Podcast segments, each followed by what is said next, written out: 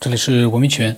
那么回家之旅呢，他有很长时间没有跟我做一个分享啊。前一段时间，那么后来呢，他说他是在山里面还是哪里，就像世外桃源一样的在种地呀，在呃过那个田园生活，倒是挺不错的，还发了一些照片，那个风光还可以，呃，完全是自然风光啊，呃，有树林，有小湖。呃，有花，呃，草啊，还有那种房子自己种的菜啊，各种各样，挺有意思。那么那一次呢，他呃，前段时间他跟我又发来了，我我们听一听，看看他讲了一些什么样的内容。哎，九天，好久没有听你的节目了，今天得以有半天的闲暇时间，我也刚刚从三亚回来，呃，重庆这边太湿冷了，所以到那边去，呃，住住住了一呃，去住了住了几天哈。啊，刚刚回来，然后再听咱们的科学电影，好，挺有意思。让我有种感觉是什么呢？我不在江湖，江湖却一直有关于我的传说。那那个人特有意思哈，那个女的，她她的她的脑子老是有逻辑逻辑的东西在推理一个，呃，不是现象界的东西。其实我们现在所聊的很多话题都是超越了现在的科学逻辑。物质层面的东西，你是用头脑呀，用逻辑呀，这样是推理是行不通的。嗯，不过也蛮有意思啊。啊，还再有一个呢，就啊，就是呃，那那些早期的和你聊的东西呢，其实都是一个呃一个经历。那经历，其实我我是不想对任何事件去做一个评判我判断，它是对的、错的，或者。真的假的？我我我觉得它呈现在我面前，大家都是法尔如是这样的一种一种存在状态。嗯，你你当然你你不处不处于那样的状态的话，你是没有办法去呃去理解的。你这个是你用头脑思维是不能去理解的东西。嗯，这个就是就是你你你在哪个层面你才能看到哪个层面的风景吧？我的理解哈。呃，所以他们可能他估计是研究那种星象学呀，研究占星术啊，这这类这类的东西的，嗯。哎，你的传说是一直在飘的，很多人总是要提到回家之旅，说明你的那些想法还是深入人心的。呃，那么他的那个想法呢，其实我呢也是很理性的，就是发表了我的看法。呃，因为我觉得啊，我们在谈这个时候呢。你呢还是很理性的，呃，不能冲动。你像他呢，就是晴天啊，他比较容易冲动，他就 就是那种冲动型的。所以我的节目一般对晴天来说，我不知道他能不能接受。我的节目对晴天来讲，我一直是跟他的看法不一样的。所以，嗯，但是他还好，他的心态蛮好的。他呢还是很理性的，就是呃，能容纳我的一些不同的一些，甚至于是完全那个的一些看法的。对，哎，你发表发表你在那个就是田园里面的那些时候啊，呃，空闲的时候，你会不会想一些事情？那个田园风光啊，离开了就是呃现代都市那种，有没有什么新的？对，九天里，所以我呃特别欣赏和佩服你的，就是说那种包容性。呃，包容，然后让那个事件，包括讲述人自然的呈现，我认为是这个节目的特色，让人们听完这个节目呢，自己去思考，自己去做一些呃共鸣或者共振。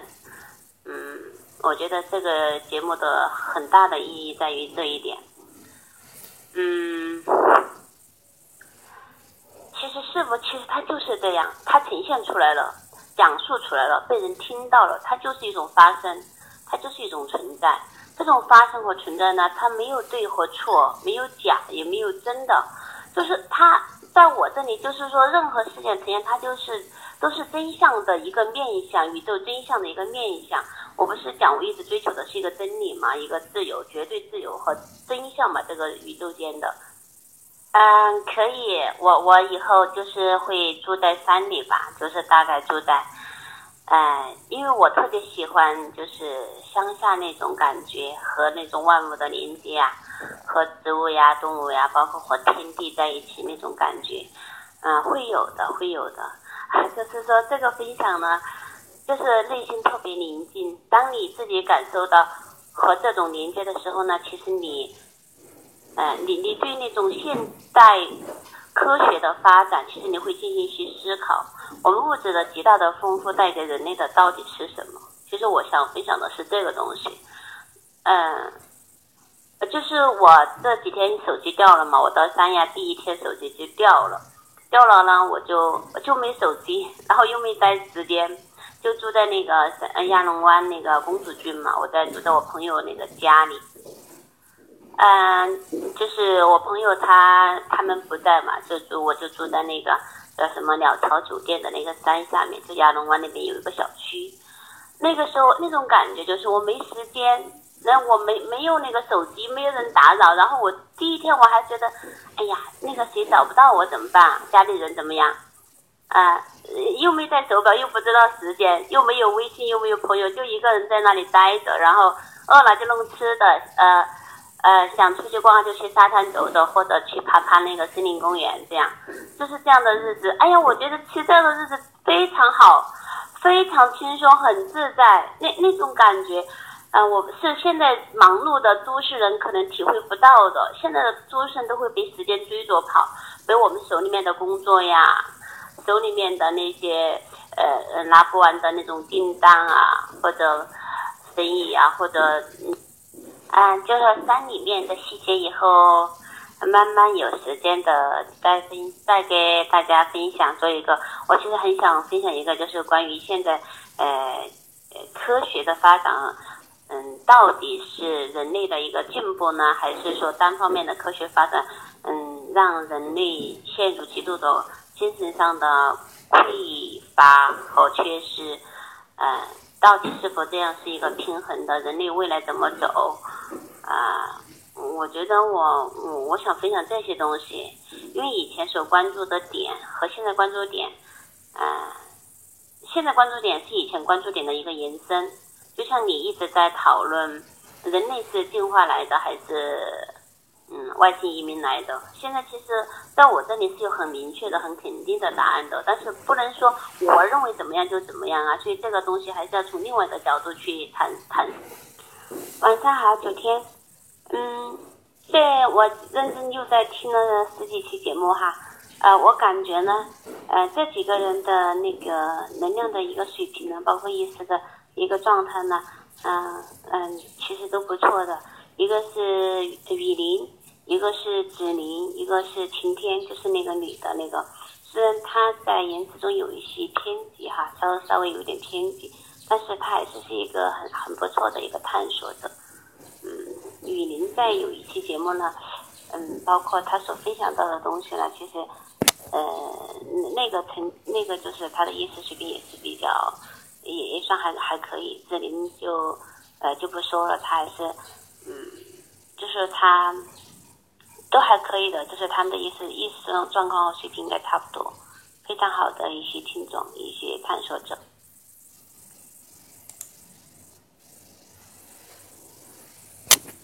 那么回家之旅呢，在过了这个世外桃源的那一段时光之后啊，他住在山里面，我觉得他现在的那个环境让他去更加的，好像更包容的、更理性的去看待很多东西，真的是不一样。那么他刚才呢又讲到了说，他又听了十几期，我不知道他是不是在山里面听的。如果说在山里面能听到这个科学边缘的话，我还觉得。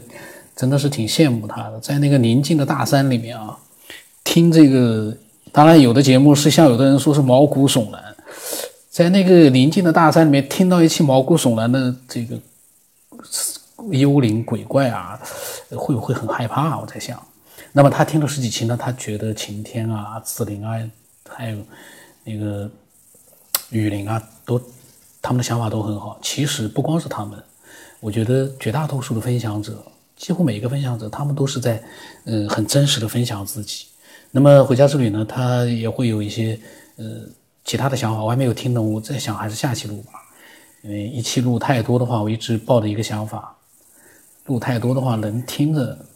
我为什么每一天要更新，不能时间太长？你每一天都时间很长，包括那个逻辑思维，呃，天天更新个五十分钟，谁还去听啊？没人去听了，因为。我们的时间是碎片化的。我呢是这样，每次呢，我有事情的时候，不能看东西的时候，我就听，然后呢，呃，听一段，然后呢，能看东西、能操作什么东西了，我就不听了。就是说，把碎片化的时间用来去让耳朵去接收信息，这个挺好。但这样的一个碎片化的时间，其实对每个人来说，每天可能不一定很多，而且也不一定说非要去听。有的时候呢。可能安静的去思考一些东西啊，听完了那就是思考时间，那可能也很有意思。因为光是接收信息，你不产生自己的思考，那也我觉得，当然娱乐一下也挺好。但是呢，想想问题呢，其实也是必要的，因为人的大脑还是要动一动的。我的微信号码是 b r o s 八不 l 什么八，微信的名字是九天以后。那么欢迎每个人都分享自己的想法，呃，让更多人听到。今天到这里吧。